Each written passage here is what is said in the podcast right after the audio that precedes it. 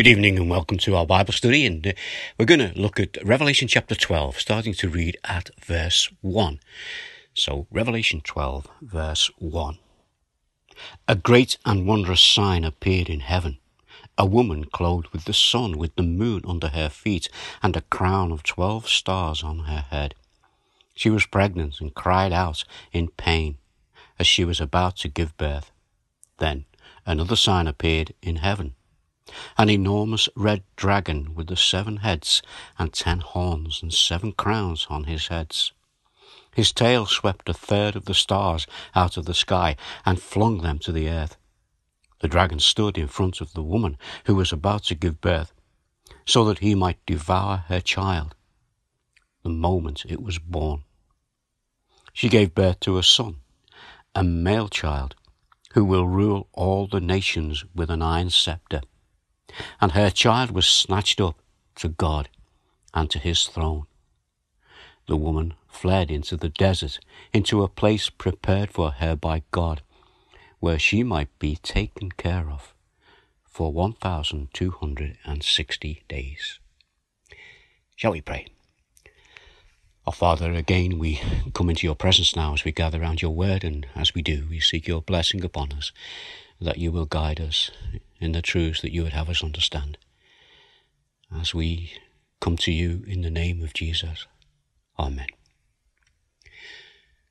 Well, Revelation 12, uh, from that short reading, it, it leads us into ask a number of questions. Firstly, who is the woman? Second, who is the dragon? And thirdly, who is the child? Now, before we look at our passage for this evening, I want us to take a short overview of the Bible. Now, this is in order for us to glean a few truths that will help us understand something of the vision that John sees. Remembering that John himself, as he sees this vision, would be reflecting on truths that he already knows. And these are the things that we're just going to briefly look at. So, first of all, we go way back to Genesis, Genesis chapters 1 and 2. And we know there that God created a perfect world and he made man in his own image. Now, if we move down to Genesis chapter 3, we see that Satan brought sin into the world, but God would bring salvation. Satan brought deception. God will bring deliverance. A Redeemer will come, and he will be a descendant of Adam and Eve. This is God's plan. As the battle lines are drawn and the victory is going to be the Lord's, as it always was, always is, and always will be. Now the Lord speaks to Satan, and this is in Genesis 3, verse 15, and he says this to Satan I will put enmity between you and the woman, and between your offspring and hers. He will crush your head, and you will strike his heel. Notice that that comes down to he. So this is now speaking of a single person, and he will crush Satan's head, and Satan will strike his heel. Now that word enmity, it means uh, active opposition or hostility. You see, the Lord would deliver a Messiah he would de- deliver the Messiah through the nation of Israel. Now, if that nation was destroyed, then God's plan of salvation would not happen. And we see that from Genesis right through to Malachi, through the whole of the Old Testament. What do we see? We see active opposition and hostility towards God's plan. The Redeemer would come. And when he would come. He would come through the line of Judah. Now, if that family line could be destroyed, then God's plan of salvation would not happen. If you go to Genesis chapter 38, it's a good passage to read through, but if you read through that passage, you'll see that the line of Judah was almost terminated. Why? Because of active opposition and hostility. That coming from Judah himself. The Redeemer would come through the family of King David. If that family could be destroyed, then God's plan of salvation would not happen. Listen to what we read in 1 Chronicles 21, verse 1. And this is just one of the things that was happening during the life of David. And we read Satan rose up against Israel and incited David to take a census of Israel. You see, this is part of the active opposition and hostility against God's plan. The Redeemer would come by way of a virgin, the baby born to Mary. Now, if the baby was killed, then God's plan of salvation would not happen. Matthew 2, verse 16. We read there about how Herod tried to kill the child. Again, active opposition and hostility. And we know that the Redeemer who was born is Jesus. And if he was killed, then God's plan of salvation would not happen. And in Matthew 27, verse 26, we speak about Pilate then he released Barabbas to them. But he had Jesus flogged and handed him over to be crucified.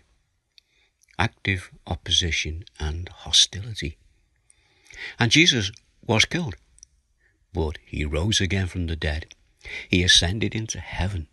God's plan of salvation was complete.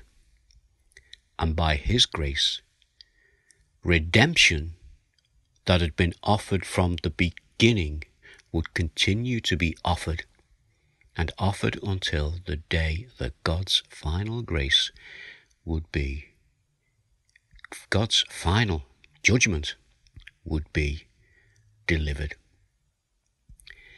You see, this is all part of the one picture, the same picture. We're seeing something of the bigger picture.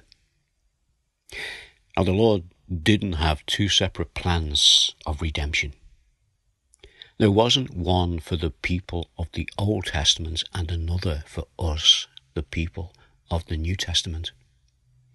You see, the truth is we are all part of one redemptive plan that the Lord has for his people.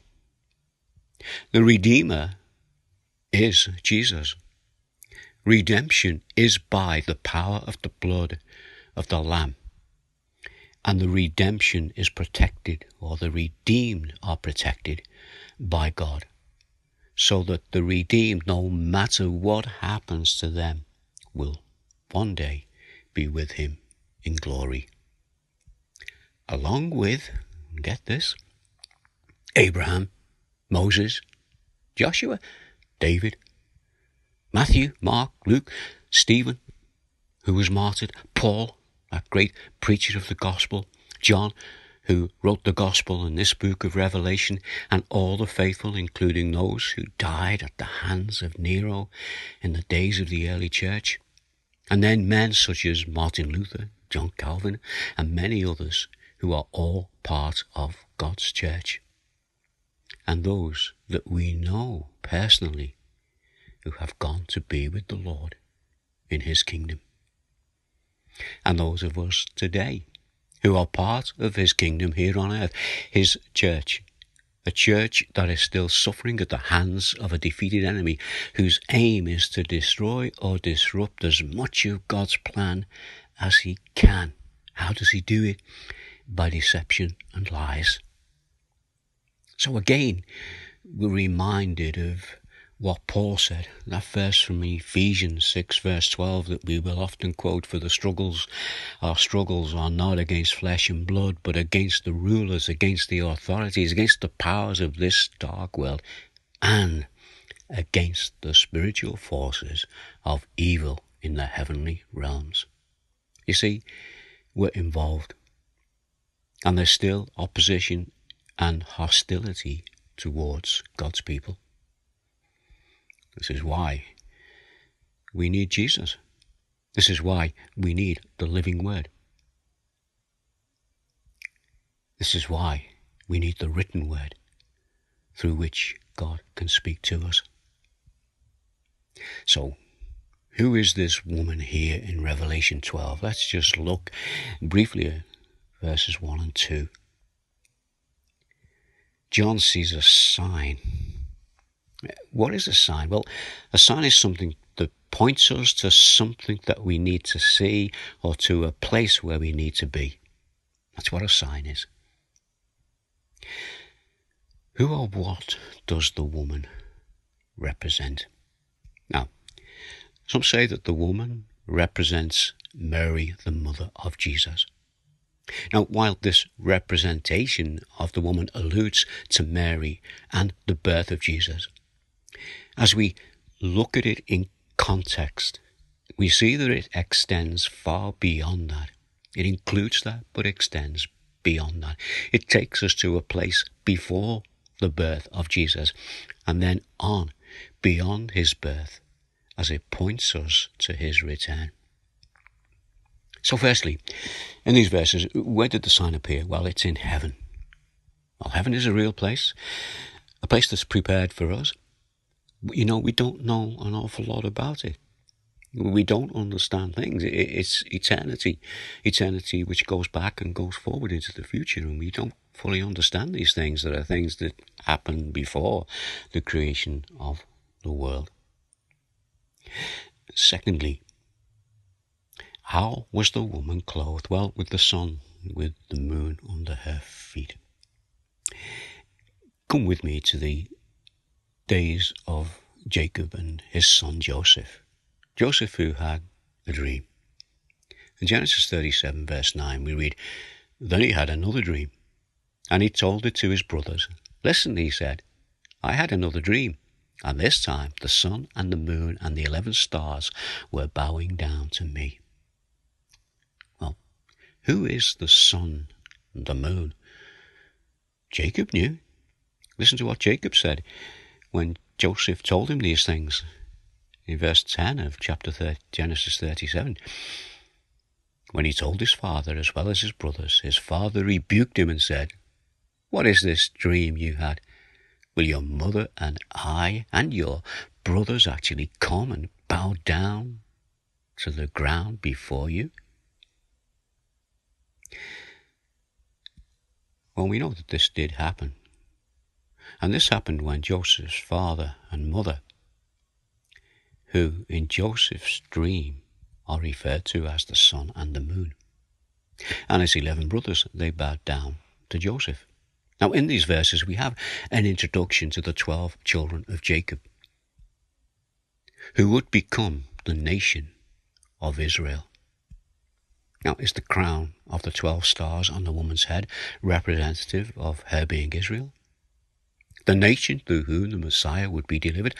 The messianic truth of this is that the true Israel, the faithful, would bow down not to Joseph, who in fact is seen as a type of Christ in Scripture, but they will bow down to Jesus, as would his followers under the new covenant.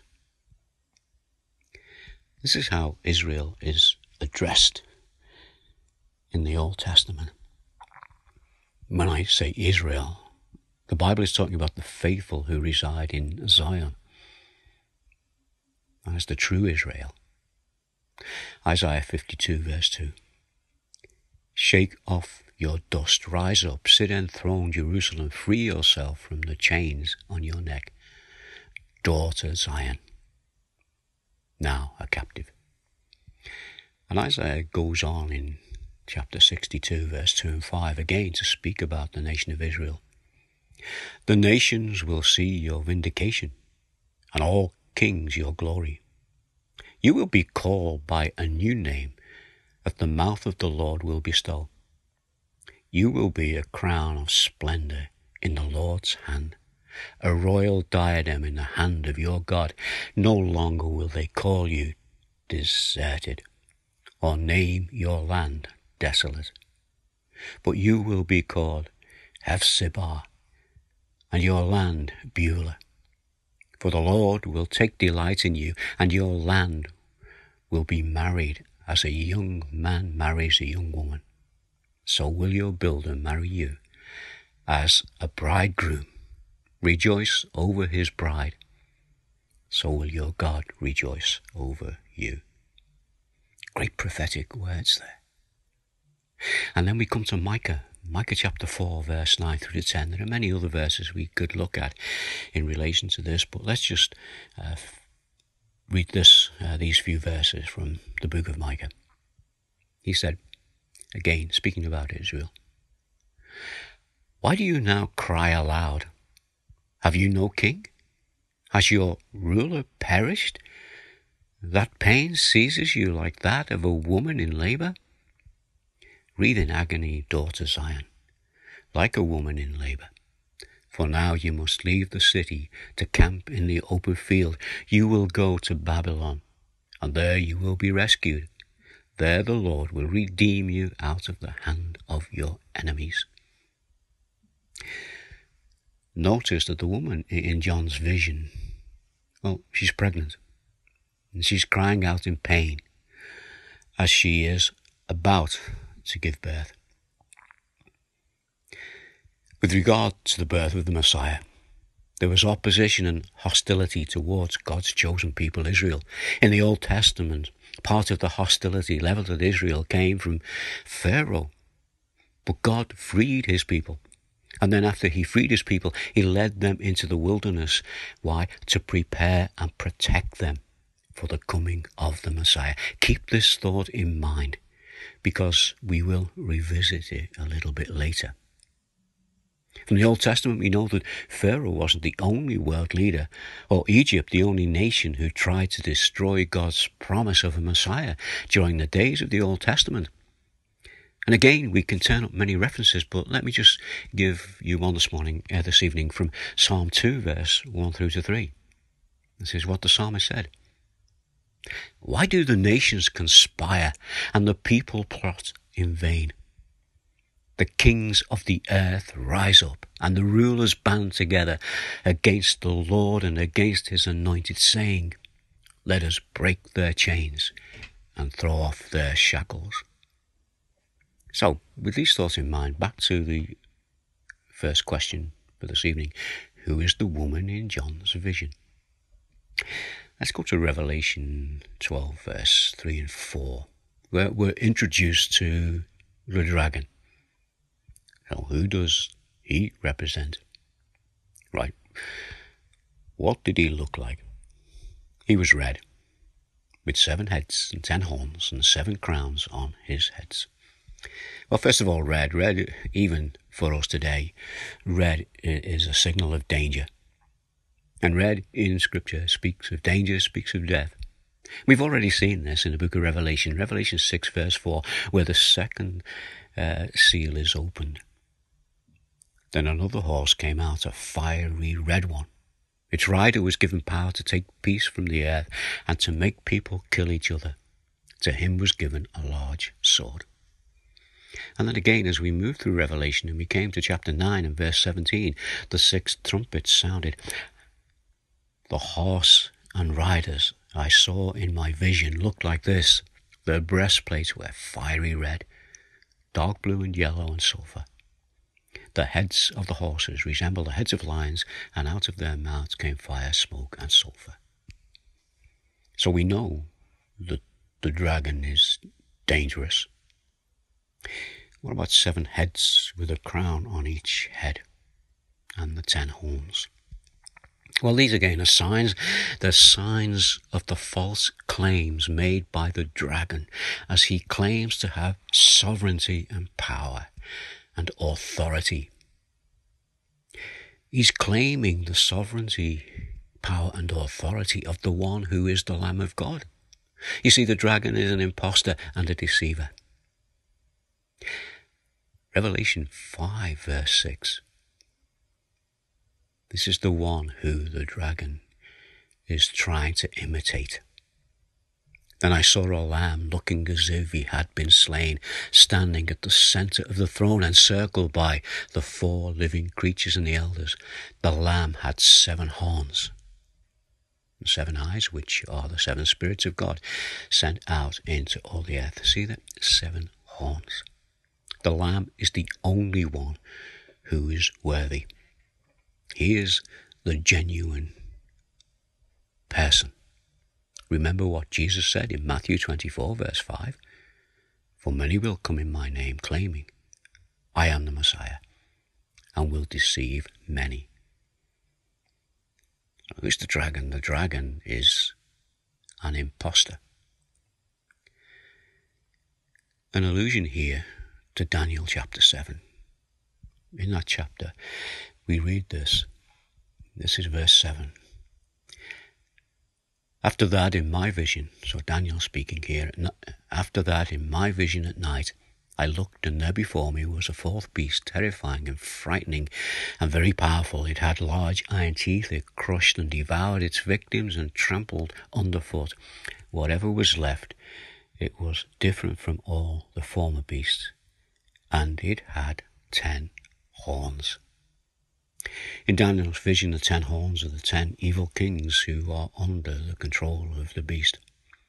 The dragon in John's vision will be unveiled, and it's unveiled in the passage that we read this evening, verse 9 of chapter 12.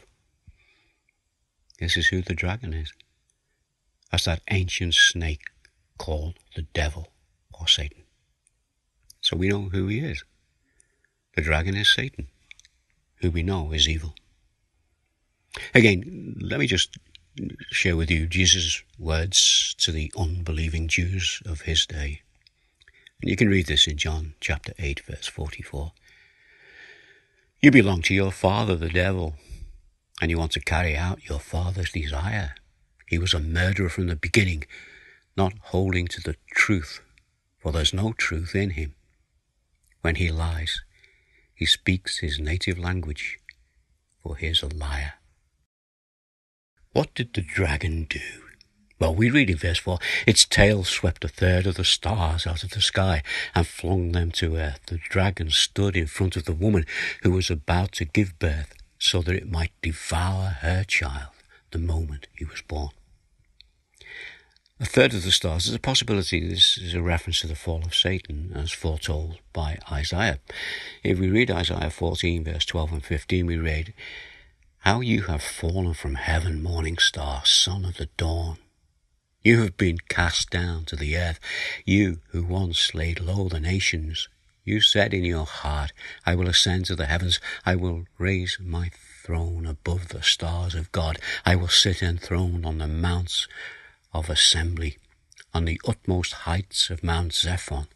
I will ascend above the tops of the clouds, I will make myself like the Most High but you are brought down to the realm of the dead and to the depths of the pit. The dragon, who we know is Satan, as revealed to us in Revelation 12, verse 9. And in this passage here that we are looking at, he's standing in front of the woman who is about to give birth to the Messiah. And as I said earlier, what John sees here alludes to Mary but the reality is that we have a much deeper explanation of who the woman is. Is it that the woman is God's chosen people, Israel? Mary is one of Israel's chosen people. The child who will be delivered would unite the faithful of the old covenant with the faithful of the new covenant by the power of the blood of the Lamb, as they are united into what is his church which, by the way, is also sometimes referred to in the New Testament as New Israel. Revelation 12, verse 5. She gave birth to a son, a male child, who will rule all the nations with an iron scepter, and her child was snatched up to God and to his throne. You know, in this short verse, what do we have in these few words? We have the birth, the death, the resurrection, the ascension, and the coronation of Jesus. Isn't that great? With that in mind, I want this evening to read to you Romans chapter 3, verse 21 to 31, and just listen carefully to these words and see how they fit in what we're looking at here in the book of Revelation. But now, Apart from the law, the righteousness of God has been made known, to which the law and the prophets testify. This righteousness is given through faith in Jesus Christ to all who believe. There's no difference between Jew and Gentile, for all have sinned and fall short of the glory of God, and all are justified freely by His grace through the redemption that came by Christ Jesus. God presented Christ as a sacrifice of atonement through the shedding of His blood to be received by faith. He did this to demonstrate his righteousness because in his forbearance he had left the sins committed beforehand unpunished. He did it to demonstrate his righteousness at the present time, so as to be just and the one who justifies those who have faith in Jesus. Where then is boasting? It's excluded. Because of what? The law that requires works? No, because of the law that requires faith. For we maintain that a person is justified by faith apart from works of the law. Or is God the God of the Jews only? Is he not the God of Gentiles too? Yes, of Gentiles too. Since there's only one God who will justify the circumcised by faith and the uncircumcised through that same faith.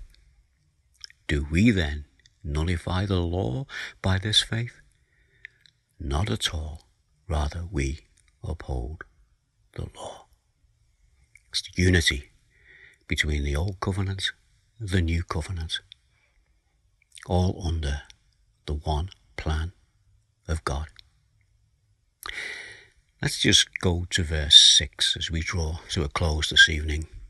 The woman fled into the wilderness to a place prepared for her by God where she might be taken care of for 1,260 days. Notice this is a place prepared for her by God. And what will He do while she's there? God will take care of her.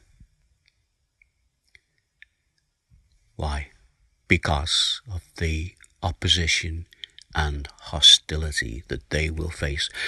Opposition and hostility followed Jesus when he was led into the wilderness, who by by the Holy Spirit. Matthew 4, verse 1. Then Jesus was led by the Spirit into the wilderness to be tempted by the devil. This was an attempt by Satan, who distorted and twisted God's words as he tried to turn Jesus away from the task that was set before him. Satan failed, but he continues to use the same tactics today against his church. I mentioned earlier the Lord, that the Lord led the nation of Israel through the wilderness. The wilderness can be and is a dangerous place. But this is where the Lord took his people Israel after freeing them from slavery to a place where he would nourish and protect them as he prepared them for the next part of his plan, which was the coming of the Messiah. In John's vision after the birth of Jesus, we read that the woman fled to a place where the Lord would nourish and protect her as he prepared her for the next part of his plan, the return of Jesus. The wilderness can be a dangerous place but it is the place of spiritual refuge where the Lord has taken his people, the church, after freeing them from the slavery of sin into a place where he is nourishing, protecting, and preparing them for the next part of his plan, the return of Jesus. But this time, he'll not only come as Saviour for those who believe in him, but also as Judge to those who reject him. Is God's church the woman? Are we her offspring? Will the suffering continue? Will there be active opposition and hostility? until the Lord will come and take us home as citizens of his kingdom. Let's pray. Father, we just thank you again for this time we've spent eh, in, in, around your word together. And we just pray that you will enlighten us by the power of your Holy Spirit as we ask it in the name of Jesus. Amen.